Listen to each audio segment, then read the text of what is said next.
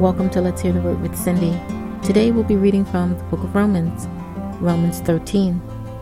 Let every soul be subject unto the higher powers, for there is no power but of God. The powers that be are ordained of God. Whosoever therefore resisteth the power resisteth the ordinance of God, and they that resist shall receive to themselves damnation. For rulers are not a terror to good works, but to the evil. Wilt thou then not be afraid of the powers? Do that which is good, and thou shalt have praise of the same.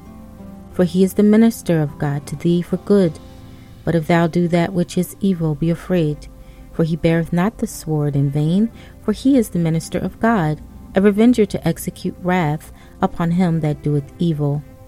Wherefore, you must needs be subject, not only for wrath, but also for conscience sake. For this cause pay ye tribute also for they are God's ministers, attending continually upon this very thing.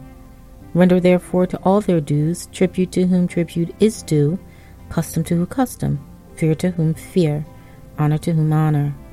Owe no man anything, but to love one another. For he that loveth another hath fulfilled the law.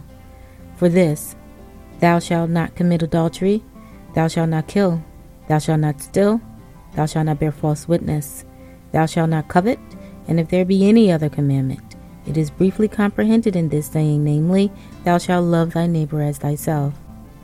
Love worketh no ill to his neighbor, therefore love is the fulfilling of the law. And that knowing the time, that now it is high time to awake out of sleep. For now is our salvation nearer than when we believed. The night is far spent, the day is at hand. Let us therefore cast off the works of darkness and let us put on the armor of light.